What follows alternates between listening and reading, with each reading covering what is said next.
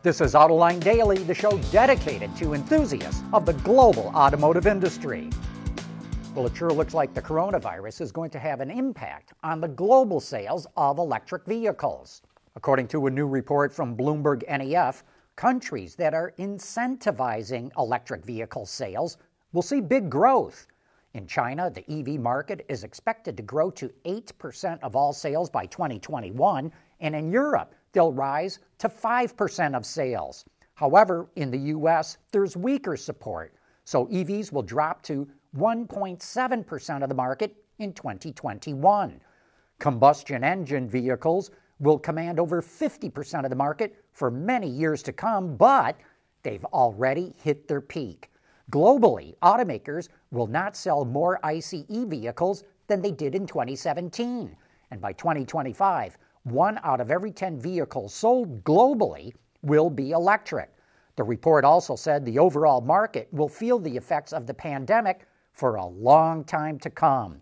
It predicts that auto sales will not recover for another five years and that there's going to be a total drop in miles driven through 2023. And speaking of sales, full size pickups have been outperforming the rest of the market in the U.S., according to JD Power. But now it says mid size pickups are starting to give the big trucks a run for their money. The smaller pickups were 3% ahead of the pre virus forecast for the week ending May 10th, compared to large trucks, which were down 1%. And for the full month of May, JD Power is forecasting that overall U.S. sales will decline between 16 and 26 percent based on pre virus forecasts. But it says sales will get a boost at the end of the month thanks to Memorial Day incentives. We're seeing more and more automakers invest in what they call last mile solutions and in micro mobility. And now Skoda, part of the Volkswagen Group, is offering a foldable scooter. It fits right into the spare tire well in the Kamiq and Scala models and weighs less than 5 kilograms or about 11 pounds, but it can carry over 100 kilograms or 220 pounds. The scooter is now available and costs only around $120. Toyota just came out with a couple of big reveals. We'll start with the Sienna minivan, which now only comes as a hybrid. Styling is a little bit more expressive than the outgoing model, with a character line that kicks up over the rear wheel well, which helps make the back end look less bulky. And it gets a rear styling element below the taillights that mimics the Supra.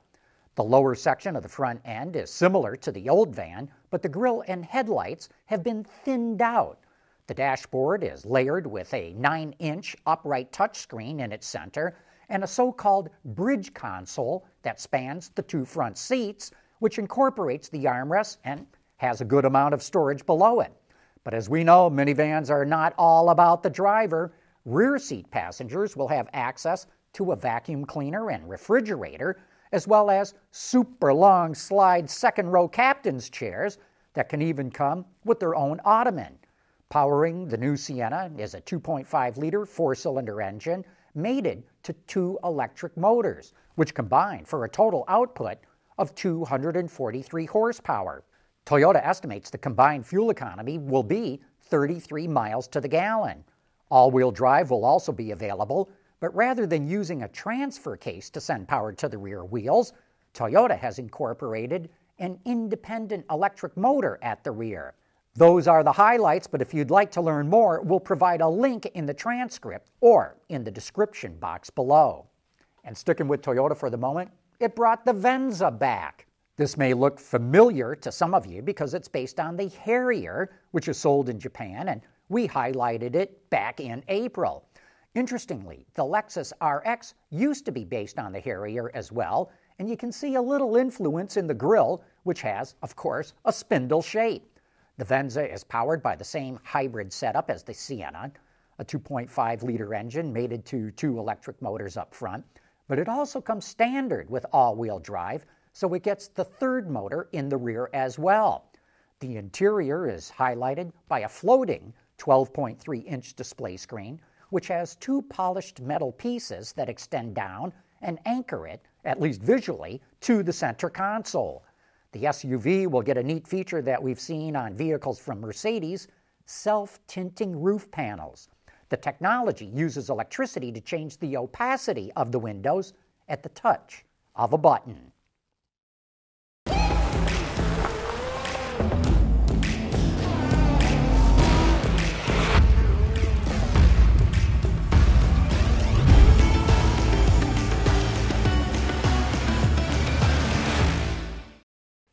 And now for something completely different.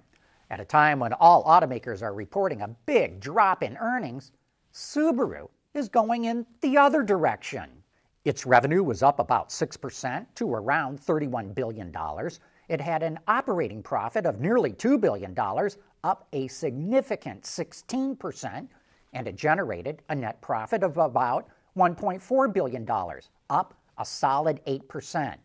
Of course, these numbers are for Subaru's latest fiscal year, which, like most Japanese companies, runs from the beginning of March to the end of April, instead of from the beginning of January to the end of December, like most Western companies.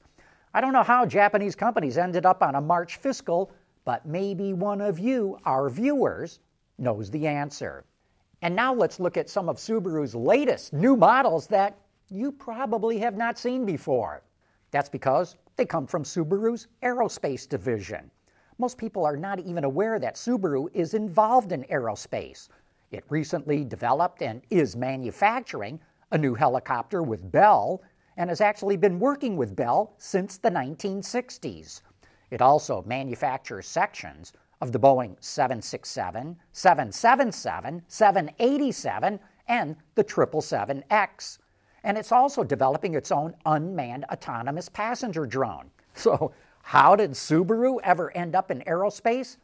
Well, at the end of the Second World War, the United States banned Japan from building any aircraft.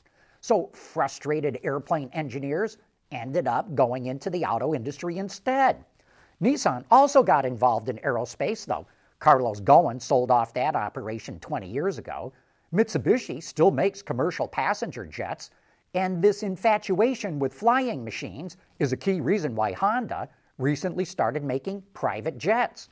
So, why are we reporting on all of this? Because at Autoline, we like showing you all aspects of the automotive industry that you're probably not going to hear about anywhere else.